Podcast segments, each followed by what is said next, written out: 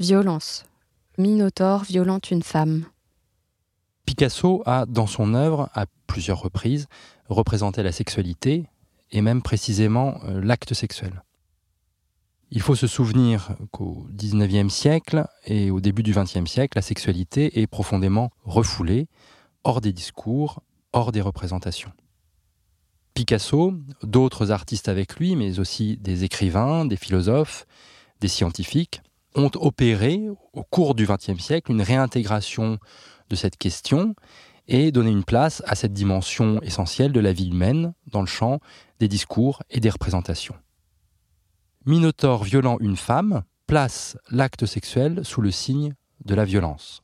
Une violence extrême, inhumaine en quelque sorte, puisqu'elle implique une bestialité monstrueuse à travers la figure du Minotaure.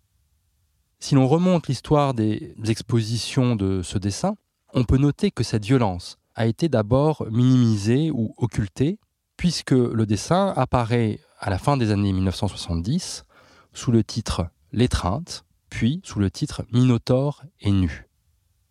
Minotaure violente une femme devient le titre du dessin au milieu des années 80 et caractérise précisément la violence qui est donnée à voir.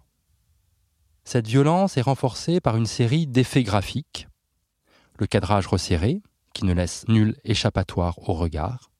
Ce qui est peut-être le plus frappant visuellement dans le dessin, c'est cette tache de lumière qui éclaire le buste renversé de la femme à l'œil vide. S'agit-il pour Picasso d'esthétiser ici la violence, de la rendre acceptable en quelque sorte, ou même désirable en lui donnant forme? Ou la représentation a-t-elle ici pour fonction de purger la violence, d'offrir la possibilité d'une catharsis en exprimant et en exposant les fantasmes d'agression et de destruction. Le parti pris de cette exposition est simplement de donner à voir ces images sans chercher à en masquer ou en minimiser la charge. Penser ou même juger ces images ne peut faire l'économie d'une confrontation directe avec elles.